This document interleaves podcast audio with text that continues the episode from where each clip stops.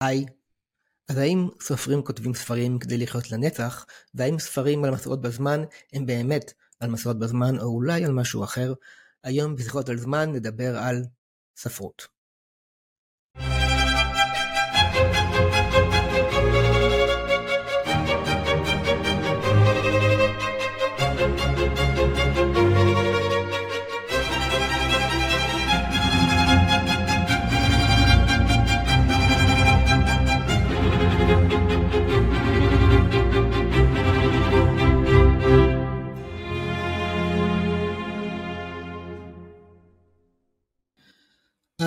היום אנחנו הולכים לדבר על uh, הזמן בספרות, ואיתנו כאן uh, דוקטור ורד תואר, חוקרת ספרות עברית ותרבות יהודית בבר אילן, ועורכת ומשוררת. שלום, דוקטור תואר. היי, שלום, יואב. ורד. ורד, יאללה, נלך עם ורד. אז uh, חשבתי על זה לפני שהתחלנו לדבר, ובמובן מסוים להגיד, בוא נדבר על הזמן בספרות ובספרים, זה קצת כמו להגיד בוא נדבר על איזה ספרים מדברים על החיים. כי במובן מסוים כל הספרים מתעסקים בזמן ובהשלכות שלו עלינו ובצורה שבה אנחנו נעים דרכו. אני צודק? כן, ולכן זה נתון שקוף לגמרי. כלומר, אה, זה כמו, כמו לבוא ולהגיד בוא נדבר על חמצן אה, לנשימה, כמו, כמו שאמרת, אמ, אה, אנחנו בעצם לא באמת כותבים על זמן. אנחנו כותבים על, אנחנו, אנחנו כותבים על, על האופן שבו אנחנו חושבים שאנחנו חווים את הזמן, כי בסופו של דבר ספרות אה, רוצה לבטא את, ה, את החוויה של הפרט בעולם. אה, היא בעצם מבטאת את, ה, את היות החיים, את היות המחבר, היוצר, האומן, האומן של המילים, אה, והיצירה שלו מבטאת את היותו בעולם הזה.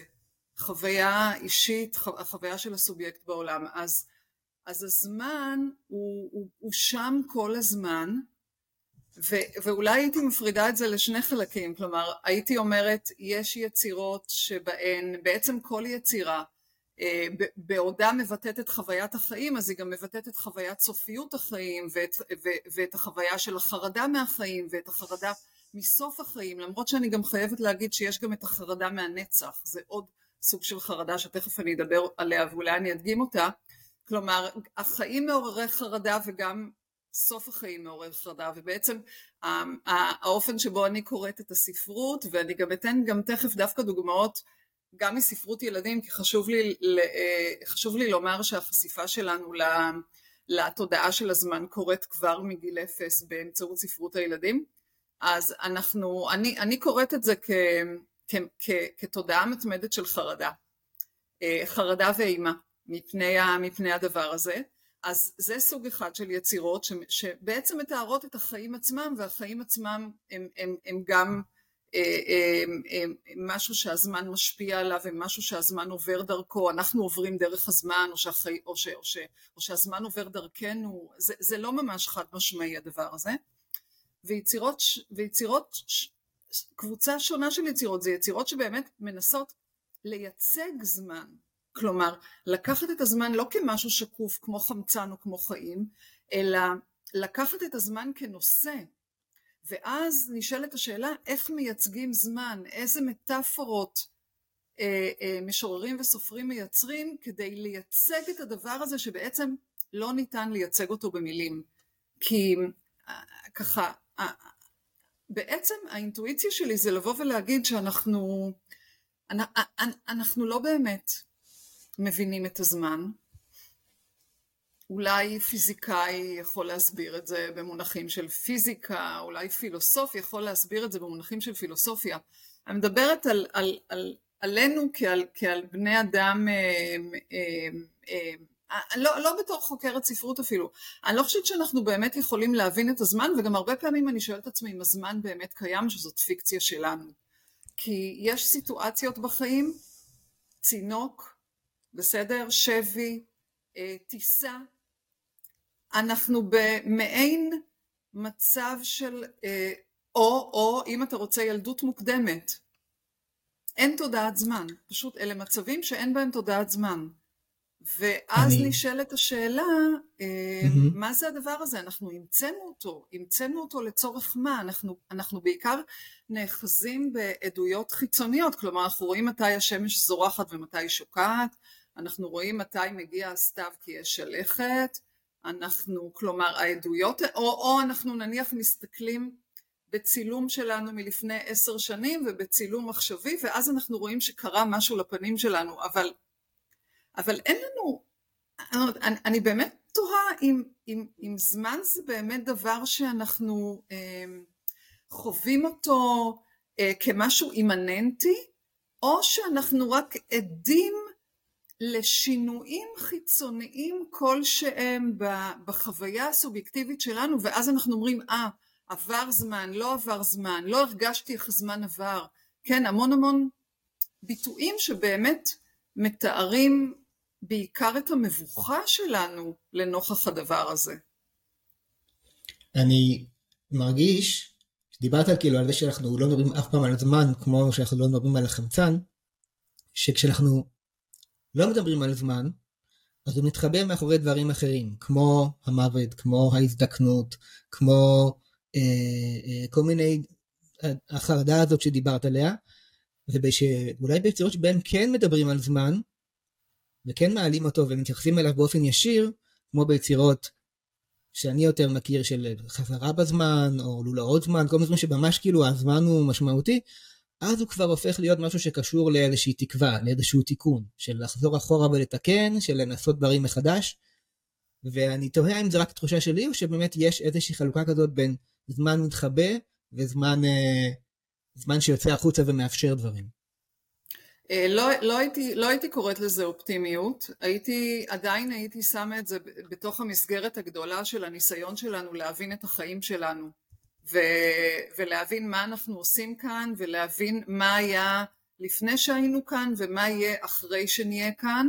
אני אה, כן מקשרת את הדבר הזה, וגם באותן יצירות שאתה מדבר עליהן, נגיד יותר מדע בדיוני פנטזיה, כן, או, או, או ספרות ספקולטיבית, אה, מטה-ריאליזם, כל הדבר הזה, כל החבילה הזאת, אה, אני חושבת שהיצירה תתמקד באותן נקודות שבהן יש הפרה של הסדר, הפרה של הזמן, משהו שמשתבש, גם מכונת זמן זה צורה של שיבוש של המהלך הטבעי שאנחנו מכירים אותו, גם כל מיני תיאוריות פיזיקליות על, על קפיצות בזמן, על... אה, אה, זאת אומרת, זה, זה, תמיד, זה תמיד אירועים של שיבוש, והאירועים של השיבוש האלה הם, הם מחזירים אלינו בחזרה את הכדור כי הם בעצם שואלים אותנו אוקיי אם זה השיבוש אז מה זה בעצם חוסר שיבוש?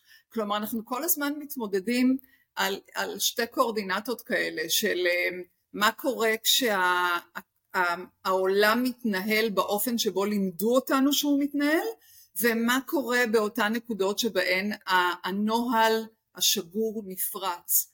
ושם בתוך המתח הזה נמצאת בעצם היצירה הספרותית הזאת. היא מנסה לבדוק מה קורה כשאנחנו אה, מנסים לשבש באופן פעיל או כשמשהו שם משתבש בלי, בלי, בלי כוונה ואנחנו נקלעים לתוך הסיטואציה הזאת אבל בסופו של דבר תמיד תמיד תמיד יש את ההרגשה של הזמני. אנחנו בעצם אני חושבת שאנחנו נטועים בתוך חוויה שבה אה, אנחנו מלמדים את עצמנו אה, אולי, זה סוג של נחמה אה, לחשוב שהכל זמני. ואז אם הכל זמני ואנחנו יודעים שהכל זמני, אז אנחנו בעצם כל החיים מתכוננים לקראת הרגע הסופי המוחלט, שהוא הרגע של המוות. אז, אז אולי באמת בואו נדבר שנייה על החרדה מהנצח שהזכרת מקודם. אמ, ביצירות שאני מכיר, החרדה מהנצח היא כרוכה באיזשהו סוג של חרדה מ... אמ, נקרא לזה משעמום, או ממקום שבו אה, שזה סוג של כליאה, שאני באמת הוא סוג של כליאה, אבל כליאה עם עצמך. זה, זה באמת החרדה שעליה מדובר בדרך כלל, או שיש משהו מעבר לזה ש, שנמצא שם? אני לא יודעת מה זה בדרך כלל, אבל, אבל אני, רוצה, אני רוצה לתת דוגמה, בסדר? אני רוצה לתת דוגמה אה, משיר ילדים של לוין קיפניס, שעון בן חיל. עכשיו שעון בן חיל זה דווקא יצירה שכן שמה במרכז את הזמן, אבל זה לא הזמן, אלא זה איזשהו, איזשהו ייצוג מטונימי של זמן, זה השעון שמורה על הזמן, ושם לוין קיפניס אומר, ועוד פעם אני אומרת שזה, אל, אלה בעצם חלקיקים של אה, תובנות שניטעים בנו מה, מהגילאים המוקדמים ביותר, ואיכשהו מלווים אותנו גם אם אנחנו לא בדיוק מבינים, זאת אומרת גם אם אני יכולה בתור מבוגרת לבוא ולהגיד היי hey, תראה יואב תראה מה יש ביצירה הזאת אולי לא שמנו לב לזה אף פעם כי אנחנו פשוט רגילים לשיר את איזה שעון בן חיל כן?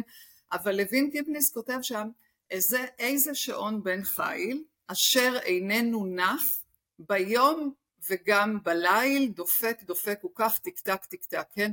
עכשיו הדבר הזה תחשוב כמה זה מעורר אימה הוא לא נח אף פעם, אף פעם, ביום ובליל, והוא דופק תמיד באותה צורה, טיק טק טיק טק, ו, אה, וזה בעצם פגישה עם אינסוף, כן? הוא יהיה שם, לא הרי הם אומרים לנו, תקשיב אה, יואב, אולי הסוללה תיגמר, אולי המנגנון יחליט, כן? לא מגיעים איתנו לרזולוציות כאלה, אלא פשוט באים ואומרים, הנה תראה, השעון הוא בן חיל, והוא לעולם, לעולם לא יפסיק לתקתק.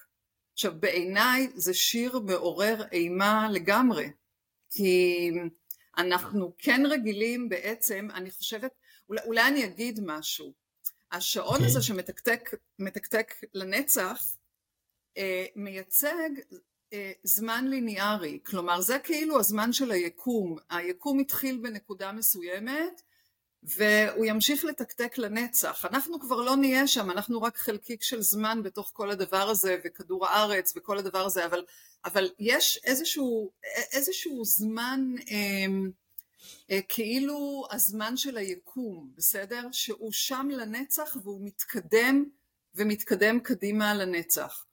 והתודעה הזאת היא תודעה שמאוד מאוד קשה לתפוס אותה. ואז מה שאני חושבת שקרה זה שבני אדם, תרבויות, המציאו לעצמן המצאה מיוחדת של אה, זמן אה, מחזורי. הזמן המחזורי מתקדם בתוך הזמן הליניארי, אבל גם יש את האלמנטים של החזרה, כן? אה, יש לנו נניח בתוך הזמן המחזורי יש גם את הזמן של הטבע, עונות השנה, היממה וכולי, יש גם זמן לאומי אנחנו חוגגים אה, יום כן. עצמאות כן. למשל, כן, זה זמן מחזורי לאומי.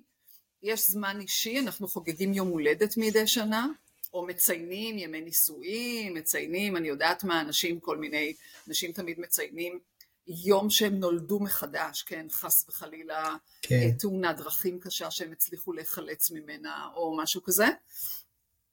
אה, ויש את, ה, את, ה, את הזמן הדתי, כן, ראש השנה, החגים, החגים הדתיים, חג המולד, מה שתרצה, זה חוזר על עצמו. Mm-hmm. אז אנחנו בעצם, מה, מה זה בעצם אומר? אנחנו, אנחנו תקענו איזושהי סיכה על, על הציר הליניארי, ואנחנו אומרים בכל שנה כ"ז בניסן יום השואה. אנחנו תקענו את הסיכה הזאת, היא לא הייתה שם, כן. זה התרבות תקעה אותה. אבל החזרה המחזורית הזאת בכל שנה ליום השואה או לראש השנה לאילנות, או, ל, או לראש השנה יום כיפור, כן, חגי תשרי וכולי, החזרה המחזורית הזאת היא חזרה שמרגיעה ומשקיטה, כי היא מפגישה אותנו מחדש בכל פעם עם אלמנט מוכר, והאלמנט המוכר הזה הוא אלמנט שעוזר לנו להתמודד עם החרדה, כי החרדה בעצם היא מפני הלא, הלא ידוע ואז הסיכה הזאת שתקענו על, על ציר הזמן הליניארי הפיזיקלי כמו השעון שמתקתק בלי הרף היא חזרה שמאוד עוזרת לנו אז כאן שוב אני רוצה לצטט את לוין קיפניס בשיר שלו okay. אוקיי. שנה טובה כן שאנחנו כולנו מכירים אותו כילדים אז מה, מה הוא כותב שם שנה הלכה שנה באה אני כפיי הרימה אז הנה זה אלמנט מרגיע כי אני לפחות יודעת למה לצפות. אני יודעת ששנה הסתיימה ואני יודעת שאחרי ששנה מסתיימת שנה חדשה באה וגם זה יהיה מחזורי לנצח אבל אני כן יודעת לנבא מה הולך לקרות ואז זה ממלא אותי שמחה, כי אנחנו מברכים אחד את השני, ואנחנו בעצם הופכים את זה לחגיגה, אבל החגיגה הזאת היא גם חגיגה של פרידה מהחיים תוך כדי, כי יש לנו זמן מוקצב שבו אנחנו נחגוג את ראשי השנה האלה. אז זה כל הזמן מין משחק כזה של שמחה על זה שאנחנו מתקדמים, איזה כיף זה יום הולדת, והם מכבים נרות וכולי, תכף גם נדבר על הכיבוי, ומצד שני, למה אנחנו מכבים נרות? למה, למה לא להשאיר אותם דולקים? מה, מה זה הדבר הזה? ו, ו, כן. ומצד שני זה גם, אה, אה, אנחנו כל הזמן מודעים לזה שהזמן חולף, אבל זה זמן שאנחנו יצרנו לעצמנו, כי האדם הקדמון במערה, מה הייתה תפיסת הזמן שלו, אם בכלל? כלומר, הזמן הזה שאנחנו מדברים עליו הוא זמן של תרבות, ובעצם מה שאני עושה זה מסתכלת על הייצוגים הספרותיים, האומנותיים, הכתובים, שהיצרו, שהתרבות יצרה לעצמה. אני, זה מעניין, כי אני חושב שהזמן המחזורי הזה, הוא לפחות בתרבות שלנו, שעכשיו מתחילה לדבר, אה, יש כל מיני אה, עיסוק ביעילות, ובעולם המודרני. וחלק מהעיסוק הזה ביעילות, הרבה פעמים הוא הסתכלות על החיים כמשהו שהוא לא מחזורי, אלא כהעלאת המודעות לסופיות שלו. יש אני חושב איזשהו, לא יודע, ספר שנקרא ארבעת אלפים השבועות או משהו כזה, לדבר על, על, על אורך החיים שלנו לא כמשהו שחוזר על עצמו שוב ושוב, אלא בשביל לתת איזושהי תחושת אה, דחיפות ולהעלות את רמת היעילות או רמת, נקרא לזה תשומת לב ליום יום, יש, את רואה אולי איזושהי נטייה להתעסק יותר בזמן כמשהו שהוא לא מחזורי? אה, בדברים יותר, יותר מודרניים? הזמן הלא מחזורי הזה הוא זמן שבעצם אומר לך תהיה מוכן להפתעות כל הזמן ואפילו תייצר לעצמך את ההפתעות כל הזמן. וקראתי באיזשהו מקום, אני לא יודעת כמה זה מדעי או לא, אבל מין, אה, מין תיאוריה כזאת ש, שטוענת שכשאנחנו בתוך שגרה דווקא, הזמן עובר לנו הרבה יותר מהר. כלומר אנחנו אומרים וואו בוקר וואו כבר ערב לא, לא, לא, כי אנחנו בתוך איזושהי שגרה ואין את הקשב לאחרות שבתוך השגרה ומה ש, שתפיסות כאלה פוסט מודרניות עושות זה באות ואומרות בואו נייצר לעצמנו מנגנונים של שבירת שגרה כל הזמן, כי זה מה שבעצם מביא אותנו לתוך מודעות, זה מה שגורם גורם לזמן הפסיכולוגי שלנו לעבור יותר לאט. תראה למשל רכיבה ברכבת הרים שהיא נמשכת, אה, לא יודעת, אה, דקה, לפעמים דקה ואולי אפילו פחות מזה, או בטח לא הרבה יותר מזה, וכמה אנחנו חשים כל שנייה בתוך הרכיבה הזאת בגלל שיש שם אלמנט כל כך חזק של, אה, של שבירת שגרה, אז אמ, בסופו של דבר אלה טקטיקות של, אה, שוב, שעוזרות לנו להתמודד, ואולי עכשיו אני אחזור לספרות, אמ, אה, קריאה.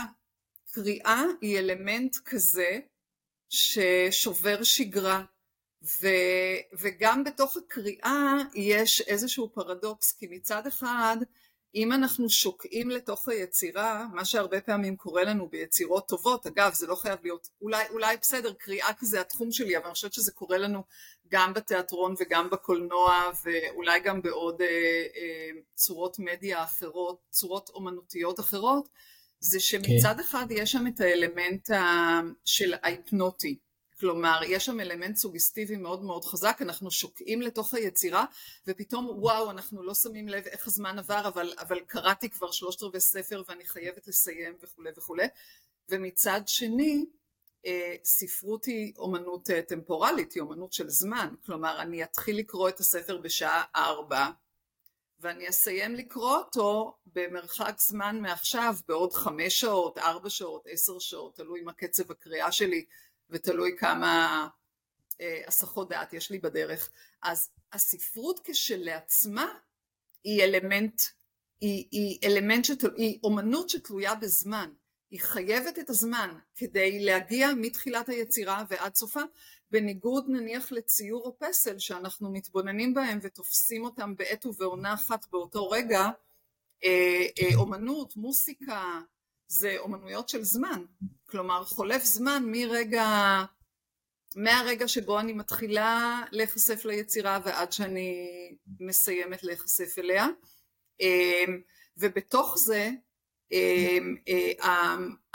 המשחק שלנו כל הזמן הוא, הוא כן משחק שקורה בתוך הזמן אבל זה בתוך זמן שקוף. כלומר אני שוקעת לתוך יצירה שמייצגת זמן ויחד עם זה אני בתוך זמן פסיכולוגי ופרטי משל עצמי. כלומר אפילו אפשר להגיד שאין אין, אין דבר כזה זמן אחד לכולנו. אנחנו כולנו בתוך, בתוך קווים מקבילים של זמן כל הזמן. כי אולי כן. אנחנו נטוס ביחד לארצות הברית ו, ו, ואז אני אגיד וואו הטיסה עברה כל כך מהר ואז אתה תגיד לא אני הרגשתי כל רגע זה היה כמו נצח אז והיינו על אותה טיסה או קראנו את אותו ספר ואני אבוא ואגיד אה, אה, וואו אה, סיימתי בשלוש שעות זה לא קרה לי הרבה זמן ומישהו אחר יבוא ויגיד אני כבר חודש על זה ואני לא מצליח להתקדם מפסקה לפסקה. אז הנה תראה לכן גם כש, כשהתחלנו לדבר אמרתי שאני לא בטוחה שיש בכלל דבר כזה זמן. שוב בתור בן אדם פרטי לא בתור לא כן. בתור, אה, אה, אה, אני, לא, אני לא בטוחה שיש, זאת אומרת, הוא, הוא שם כי אני, אני יודעת שהשמש זרחה לפני שלוש שעות והיא תשקע בעוד שבע שעות, אבל, אבל בתחושה הפסיכולוגית שלי, אם אני לא מזכירה לעצמי שיש דבר כזה זמן, אז לא תמיד אני מודעת לזה. ואולי זה הדבר הכי מוזר. נכון, בלי שמדברים, כאילו, המובן הזה, ההקבלה הזאת שיש בין חוויות החיים בכלל שיכולות להיות דחוסות או, או מרווחות, וחוויית הקריאה שיכולה להיות דחוסה או מרווחת, מרווחת. אה, זה אחד המקומות אני חושב שבהם זה מה שמפתה אותנו גם לתוך הספרים, כי יש בהם משהו שהוא, אנחנו יכולים אה, דרך האהבה שלנו או, או התחושה שלנו כלפי החוויה שיש בספר, לחוות משהו שמאוד מזכיר לנו את, ה, את הדחיסות או ההתרווחות שיש לנו בחיים של, ה, של היומיום נכון. שלנו. נכון. אמ, יש, אני מנסה לחשוב על דרך שבה ספר יכול להשתמש בזמניות שלו, אה, ואני לא ממש, לא ממש מצליח, כאילו, בדרך הזמניות של הספר, אני, מצד אחד היא, היא יתרון שלו, מצד שני יש בה איזשהו, איזשהו, איזושהי חולשה. אני לפעמים בתור כותב מרגיש כאילו שאני כותב משהו שהולך להופיע בתוך חיים של אנשים ואז לצאת מהם. נכון. ו... לא, אבל הוא גם יכול להישאר שם. לא, הוא יכול להישאר אבל לא, לא כספר, אלא כמו חוויה אחרת. ו- נכון. ויש בזה משהו שהוא גם מתסכל, אבל גם, גם אמ, יש בו יופי. כי אני יודע, אמ, אשאל, את יודעת מה אני אשאל אותך שאלה, ואולי שתתקשר לזה. הרבה מאוד פעמים אנחנו אה, קוראים על סופרים, שבאמת אחרי כמה זמן יש בהם איזשהו ריחוק מהספר שלהם. שהם כבר לא מרגישים מה שהם הרגישו שהם כתבו אותו, שהם כבר לא מזדהים מי שהם היו שהם כתבו אותו. להבדיל למשל מ- מ- מיצירה אחרת כמו פסל, שכשהיא, אם היא נגמרת אתה יכול, ואתה לא רוצה אותה, אתה יכול, אתה יכול לנפץ אותה. ספר הוא יוצא החוצה, נגיע לתוך ראש של אנשים, אתה לא יכול לנפץ אותו, הוא נמצא שם mm-hmm. אה, לנצח. ויש איזושהי התייחסות שאת מכירה, או איזשהו עניין לגבי היחס של הסופר לזמניות של היצירה שלו, או לנצחיות שלה, שהיא בעל כורחו נצחיות שהוא לא יכול לשלוט בה? אני חושבת שהאלמנט הזה מופיע בצורה מאוד חזקה באוטוביוגרפיות של סופרים. כלומר, עצם כתיבת האוטוביוגרפיה היא סוג של אה, התמודדות גם עם מי שהייתי פעם ואני לא עכשיו, וגם עם איזשהו חשבון נפש, עם איזה, איזה מין אה, מצב כזה של אה, כמו ריכוז יתרה בבנק או אתה יודע משהו כזה או איזה דוח שאתה מקבל מחברת הביטוח שלך.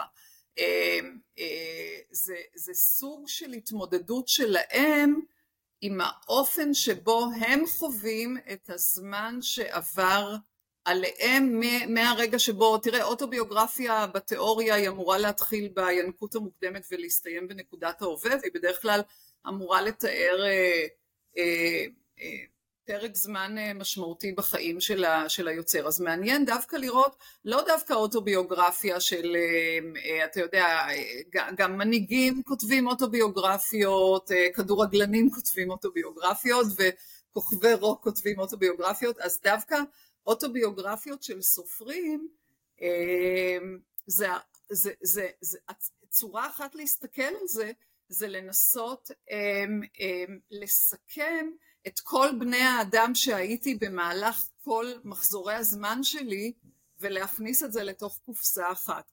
אבל עדיין אתה צריך לזכור שאנחנו בתוך אומנות שהיא אומנות אה, די שמרנית, סליחה שאני אומרת, אבל זאת אומרת, אה, אה, אם אני לוקחת אוטוביוגרפיה עכשווית, כן, של סוף המאה ה-20 או ראשית המאה ה-21, ואני מסתכלת על הווידואים של אוגוסטינוס, או אתה יודע, או, או יצירות אוטוביוגרפיות אחרות שנכתבו בשלהי ימי הביניים, ראשית העת החדשה וכולי.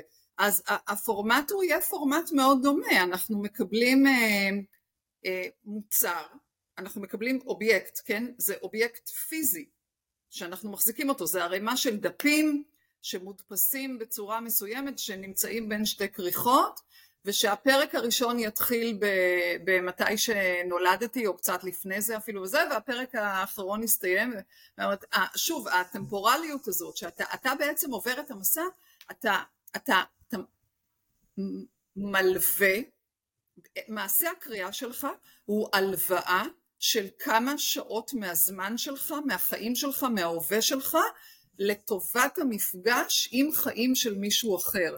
יש כאן איזושהי הצטלבות מאוד מאוד מיוחדת ו- ומעניינת, אבל בסופו של דבר אני חושבת שאנחנו קוראים את הספר שעוסק בזמן, אמ, אני חושבת, ככה, אנשים תמיד יגידו, אוקיי, מסקרן אותי אה, החיים הפרטיים של עמוס עוז, או מסקרן אותי החיים הפרטיים של, אה, של מישהו אחר, של בורכס, או לא משנה, כל מי ש...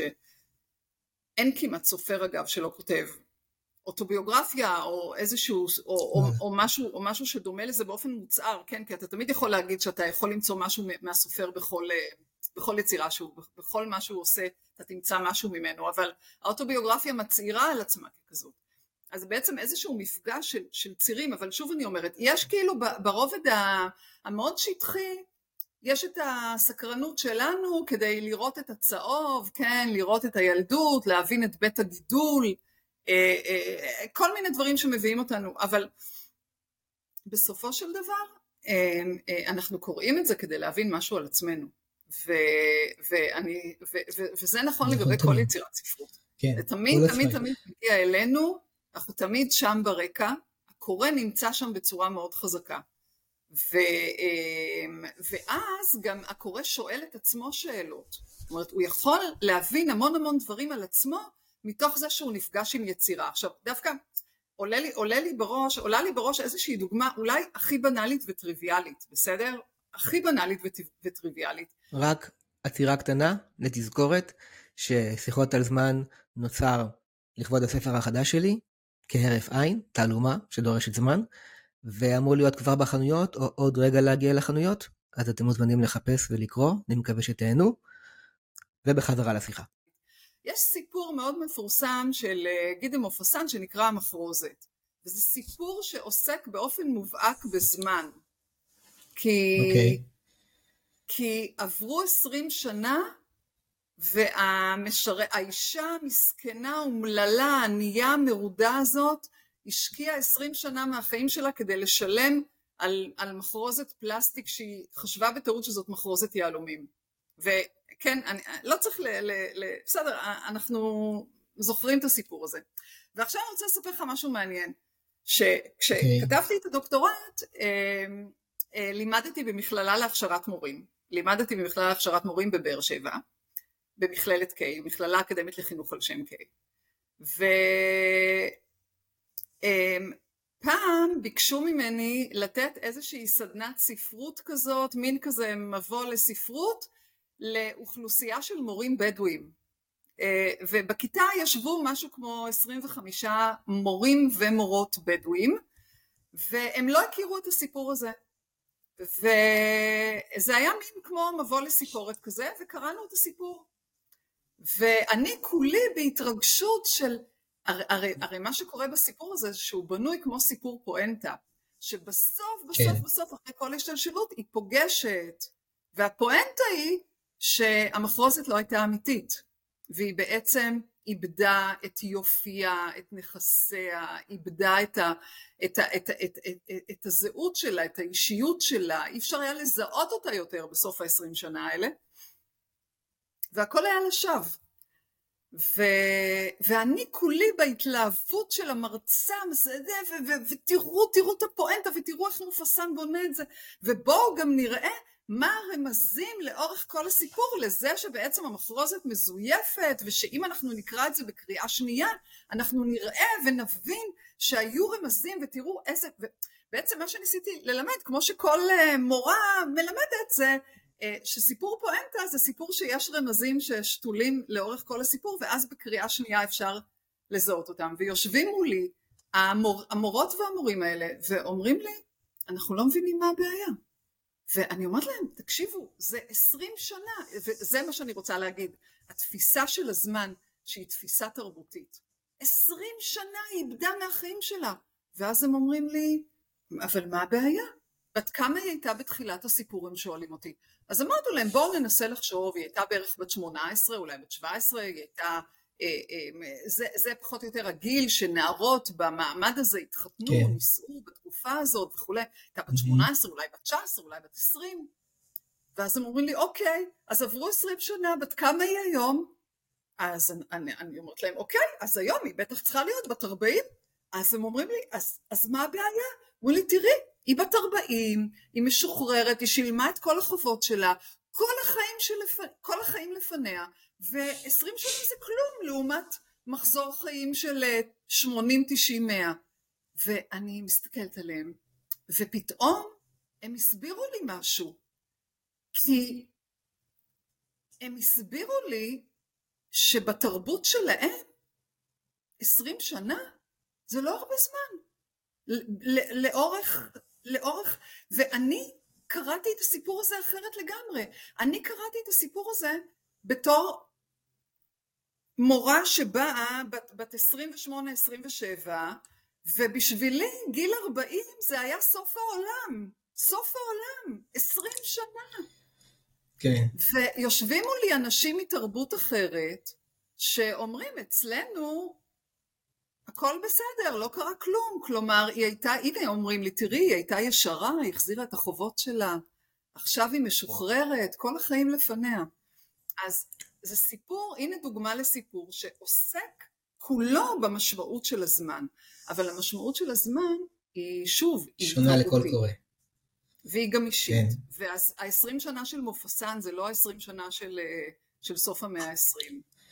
נכון. או ראשית המאה ה-21. ו... ואז בעצם כל הפואנטה הלכה לאיבוד, כי היא הגיעה לקורא שמבחינתו התפיסות האלה הן תפיסות שונות לגמרי. זה מעניין, כי בעצם הוא אומר, דבר ראשון, שיש עוד, עוד פער שצריך לדלג עליו בין כותב לקורא, אה, או בין, בין תרבויות של כותבים שונים או של קוראים שונים, וזה הפער של, של תפיסת הזמן, שלפעמים יש, נכון. הפער הזה הוא, הוא יגרום לזה שיהיו דברים שיהיו ברורים מאליהם, או יעברו חרדה על מישהו אחד, כלומר, השעון בן חייל שהזכרת מקודם, מבחינתי שאני קורא את השיר הזה, אה, זה לא שיר על חרדה מהנצח, זה שיר על אה, השראה מהכוח של מישהו, כי גם פעימות של הלב שלנו הם טיק טק טיק טק, אז נכון. אולי, אז כל אחד באמת חווה את זה אחרת. אגב זה שיר על ביטחון, הוא יהיה שם לנצח, כן, שיר על, לנצח הוא יהיה שם. שיר על ביטחון, כאילו, אני, אני, רוצה, רק לשאול שאלה קטנה, רק לחזור שנייה טיפה אחורה לאוטוביוגרפיות שדיברת עליהן מקודם. אמ, התחושה שלי זה שיש עלייה, נקרא לזה בפרסום ממוארים, או בכתיבה של ממוארים בתקופה האחרונה. ואני תוהה, האם חלק מזה אולי בהקשר למה שאמרת על אוטוביוגרפיות, כי ממואר גם כאילו משלב בתוכו איזשהו משהו יצירתי שהוא מעבר לאיזשהו, נקרא לזה, דיווח. לא, גם הממואר זה... הוא, הוא, הוא על פרק זמן קצר יותר, הוא לא מתחייב לתת את כל, את כל החיים, אלא הממואר יכול להתמקד בתקופת חיים משמעותית. אחת. אז יכול להיות שחלק מהעלייה של הממואר, או של הרצון לכתוב ממוארים, גם נובע מזה שיש בו משהו שהוא לא מחייב כלפי הנצח. כלומר, אם אתה כותב איזשהו ספר על, לא יודע, איזשהו נושא פוליטי או איזשהו נושא תרבותי, אתה קושר את עצמך לנושא הזה, ועכשיו בעוד 20, 30, 50 שנה כתבת את זה. כלומר, אתה כותב את 1984, או כותב את מלכוד 22, זה הספר mm. שלך, גם אם בעוד כמה זמן לא תהיה במקום הזה. וכשאתה כותב ממואר, אתה תמיד יכול להגיד שנה אחרי, אוקיי, הממואר הזה דיבר על נקודת זמן ספציפית במי שאני, ועכשיו אני יכול לעבור למשהו אחר. יכול להיות שזה חלק מה, מהאפיל של, ה, של הסוגה הזאת? קודם כל אני, אני, אני אגיד שבתור חוקרת, גם בתור חוקרת, אם עכשיו אני קוראת מאמר ש, מאמרים שפרסמתי לפני 12-13 שנה, אני, אני, אני גם בתוך כתיבה שהיא כאילו מחקרית ומדעית ונקייה כאילו מה, מה, מהסובייקט, אמ, אה, זה לא אותו בן אדם, כלומר אני מזהה, אני מזהה ב, ב, ב, בוודאות שאני לא אותו בן אדם שכתב את המאמר ההוא ואז אולי עוד פעם תחושת הזמן מתחדדת, אז אני אומרת שזה לא קיים רק אצל אומנים, זה גם, זה קיים אצל, אה, אני חושבת שזה קיים בכל תחום אפשרי, כי אתה גם יכול כל, לבוא... כל מי ש, שיוצר משהו בנקודת זמן מסוימת, גם אם זה משהו... כן, כן, כן. נכון, לגמרי, לגמרי. עכשיו בוא נחזור לממואר. הממואר בעצם מחזיר את, אה, את, ה, את מעשה הכתיבה לתוך האישי והפרטי. אה, כי כשאתה, כשאתה נותן דוגמאות כמו אה, מלכוד 22, 1984, אני יודעת מה, אני חושבת, ש, אני חושבת שגם הספרים שלך במובן מסוים הם כאלה, אתה, אתה בעצם הולך לתוך, ה, לתוך הארכיטיפים הגדולים של התרבות כל פעם אתה מתלבש על איזשהו ארכיטיפ אחר, אתה או, או, או סופרים שכותבים, אה, אה, שכותבים בתוך, ה, בתוך הסוגות האלה, ויש משהו, ואז בעצם אתה מצהיר, אני רוצה לכתוב יצירה, עכשיו אני אשתמש במושג זמן. אני רוצה לכתוב יצירה שיש לה את הפוטנציאל לעבור את מחסום הזמן. כלומר, מחסום הזמן הוא מחסום הזמן של הקוראים. לבוא ולהגיד, שמי שקרא מי שקרא את היצירה בשנות החמישים והשישים, בסדר? לב המאפליה, לא משנה מה, מי שקרא את זה בשנות החמישים והשישים יכול למצוא שם משהו גם שישים שנה אחרי, כלומר היא ממשיכה להיות רלוונטית גם לקוראים שאחרי. עכשיו מה, מה, מה היסוד הזה שמחזיק אותה כרלוונטית, או בעצם אני אשאל מה היסוד הזה שהופך אותה ליותר קרובה ליצירה הקנונית או יותר קרובה ליצירה הקלאסית, זה שהיא בדיוק נשענת על איזה שהם יסודות סימבוליים שהם יסודות שפונים ל, להרבה מאוד קהלים בהרבה מאוד סיטואציות ובהרבה מאוד הקשרים. ו, ו, ו, ו, ואלה היצירות האלה. עכשיו אני לא אומרת שהממואר לא יכול להיות כזה. אבל הממואר מראש מצהיר על עצמו כעיבוד אומנותי של החוויה של הסובייקט בפרק זמן מסוים של, ה, של היותו, כן, של החיים שלו.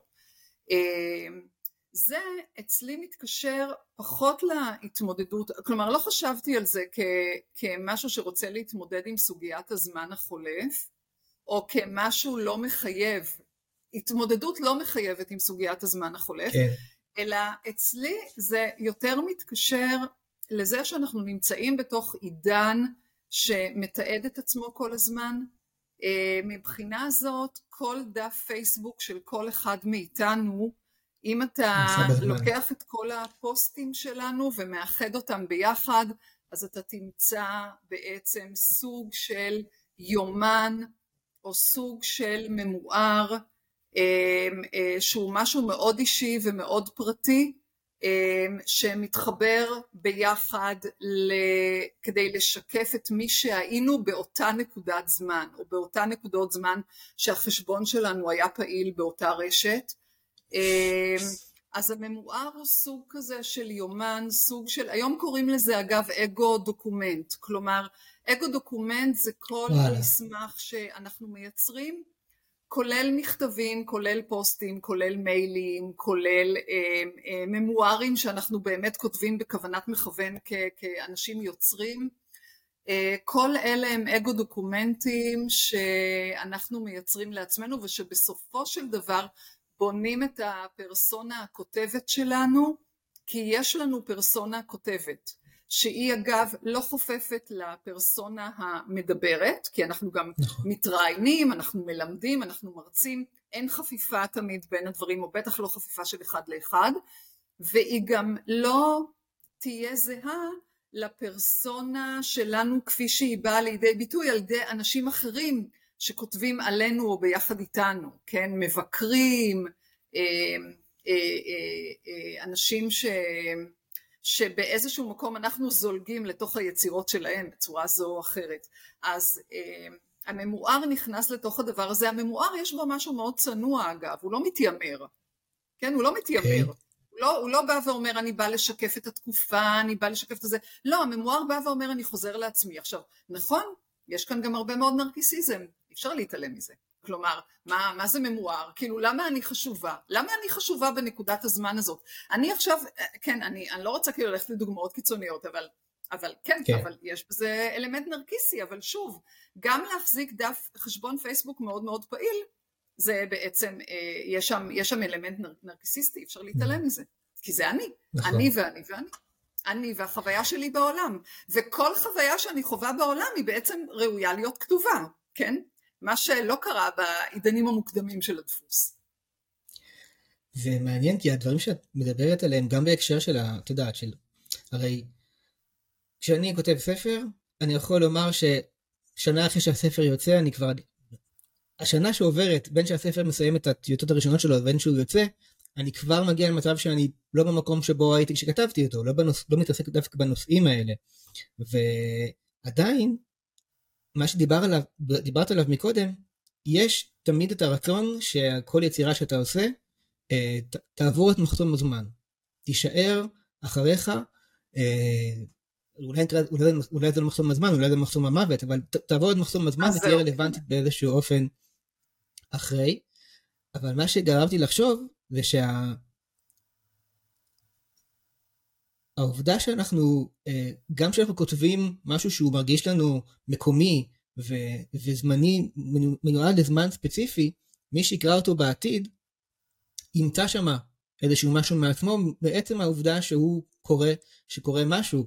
ואני תוהה עכשיו ביני לבין עצמי, האם יש, האם אפשר בכלל לכתוב משהו או ליצור משהו שהוא מקומי בזמן לגמרי, שהוא יהיה בלתי חוץ, חוץ מאשר משהו שנגיד נכתב בשפה שעובדת, משהו שהוא באמת יהיה בלתי ניתן להבנה, או לא יהדהד שום דבר בתוך קורא בכל זמן שהוא.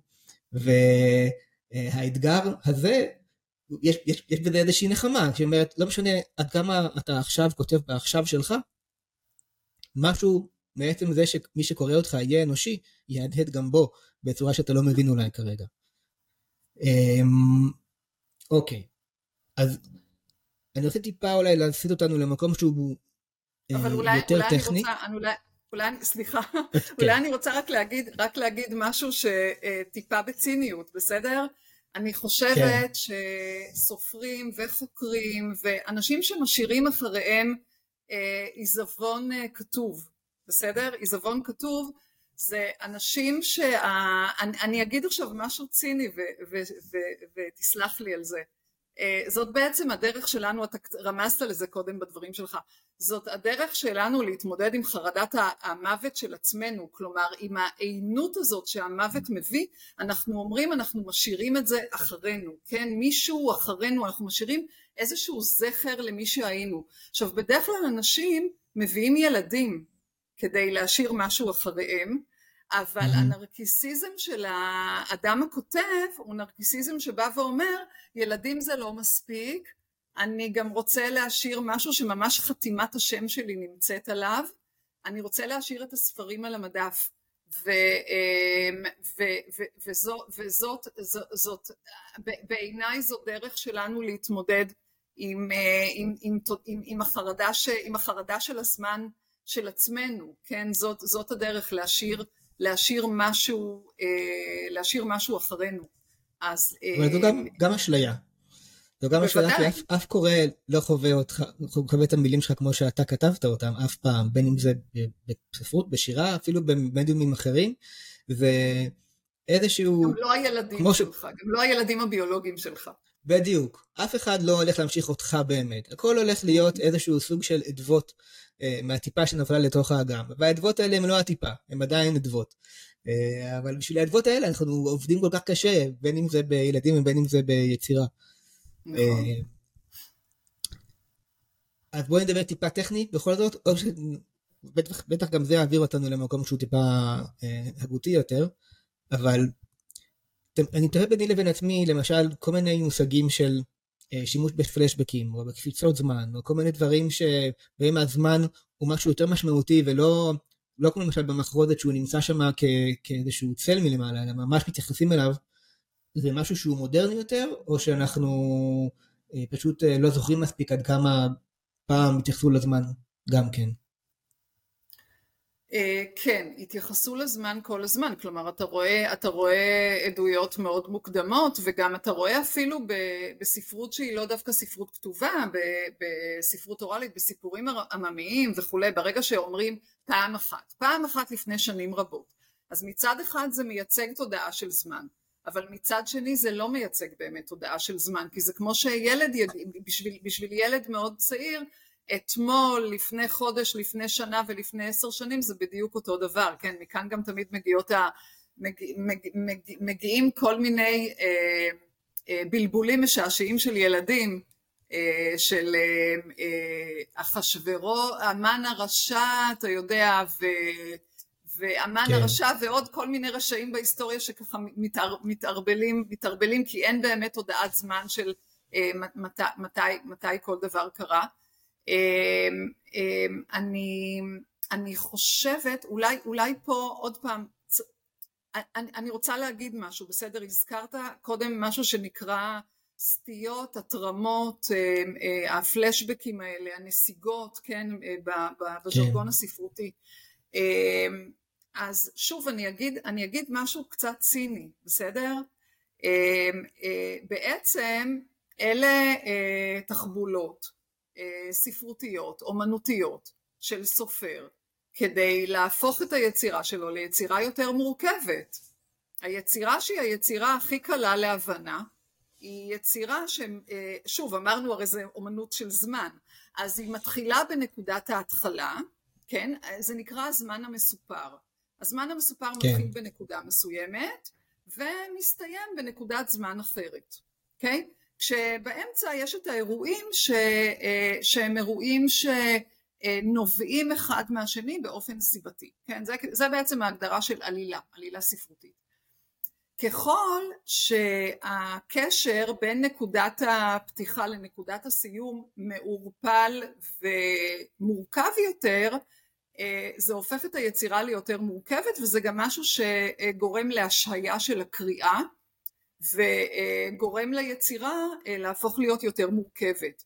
אז מכאן בעצם נולדו המושגים של פבולה וסוז'ט, כלומר הפבולה הזאת זה סיפור, זה סיפור המעשה המשוחזר מתוך מה שיש לנו בתוך היצירה, מנקודת הפתיחה ועד נקודת הסיום. והסוז'ט זה האופן שבו העלילה באה לידי ביטוי בפועל, כולל הנסיגות, הסטיות והתרמות שאתה רמזת אליהן. אז בשפה הספרותית אלה תחבולות ספרותיות, כלומר בעצם אתה בוחר, כי את הפלשבקים האלה אתה לא חייב, פשוט תשים אותם בהתחלה, למה אתה בתור סופר בוחר להשתמש כאן בפלשבק?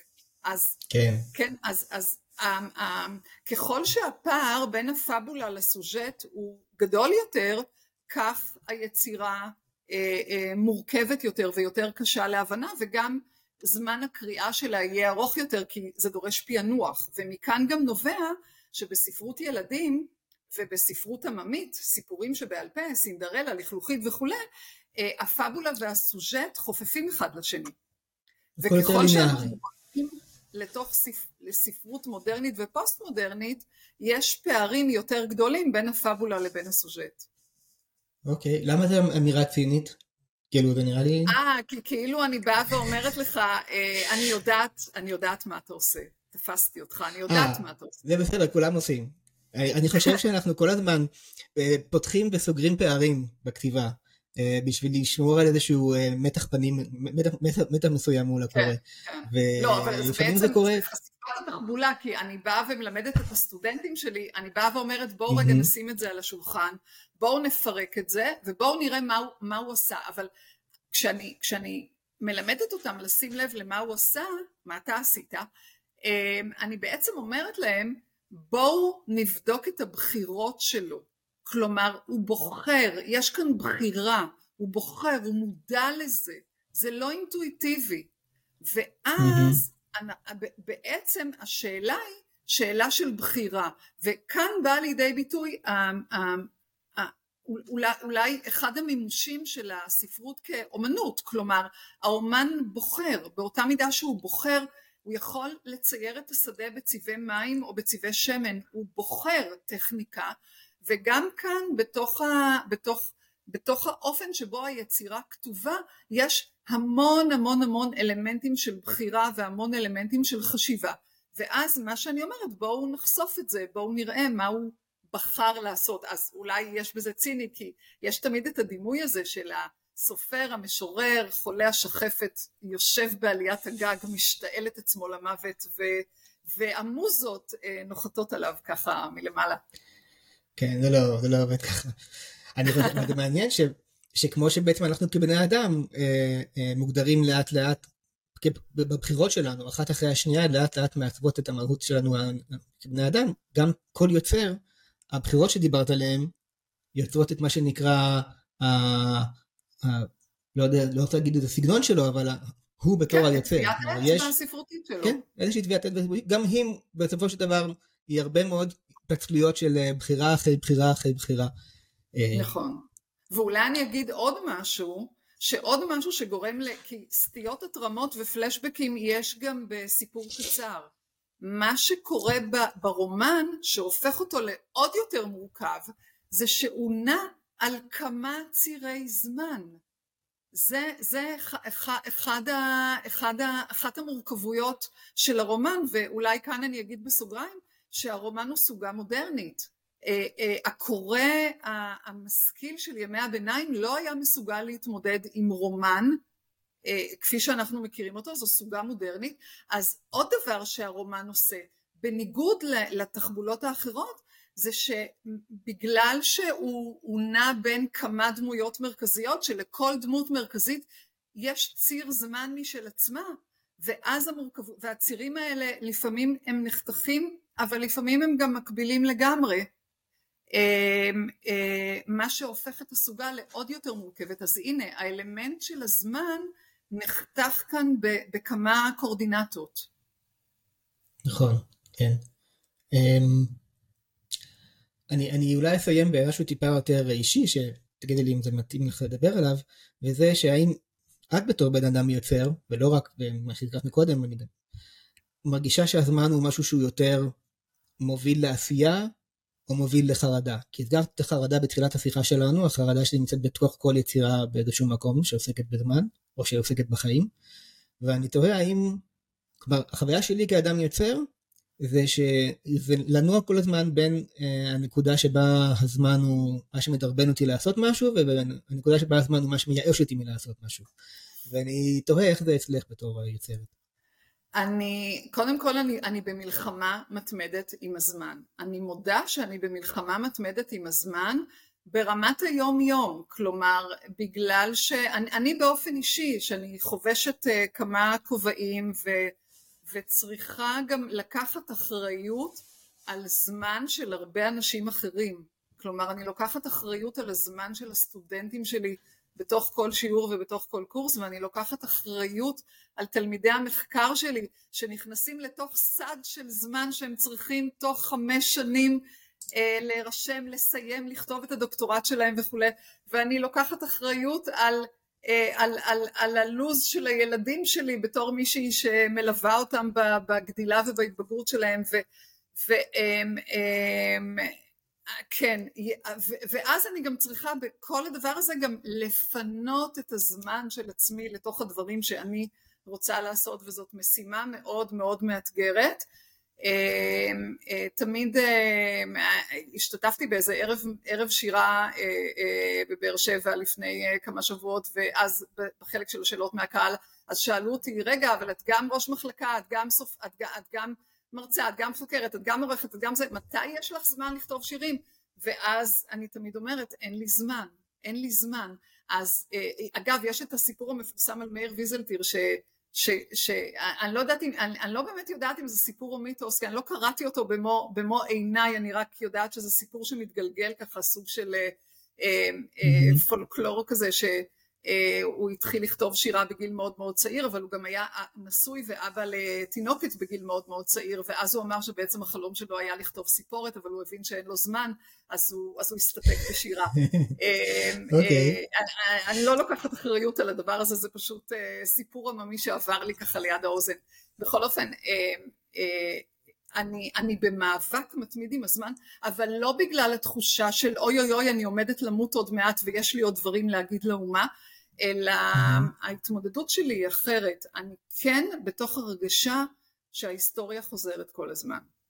ואני מנסה לייצג את ההרגשה הזאת ב, ב, ביצירות שלי, של אמ, אנחנו למעשה אמ, התרבות משחזרת את עצמה כל הזמן, יש וריאציות, אבל אנחנו בתוך לופים, אני באמת מרגישה שאנחנו בתוך לופים, ו, okay. אוקיי. וביצירות שלי אני מנסה לייצג את זה, אם כי אני מודה שבקריאה ראשונה זה לא משהו שהמבקרים ישר עטים עליו ו, ומאבחנים אותו, אבל נניח ב, ב, בספר השירה האחרון שלי שכתבתי על הפרשה של המכשפות מסיילם וחיברתי את זה למעמד האישה בישראל היום, אני כן מרגישה שאנחנו בתוך לופים.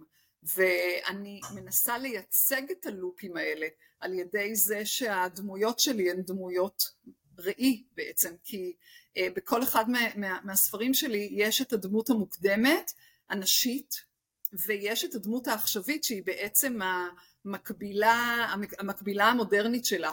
אז אני כן מרגישה שאני מתמודדת עם הנושא הזה, אבל לא במובן של אוי לא נשאר לי הרבה זמן לחיות ואז בוא בוא אני, לא לא לא במובן הזה, אלא במובן של mm-hmm. כן מלחמה יומיומית עם המון המון המון מטלות והמון משימות ויחד עם זה עם התחושה ש...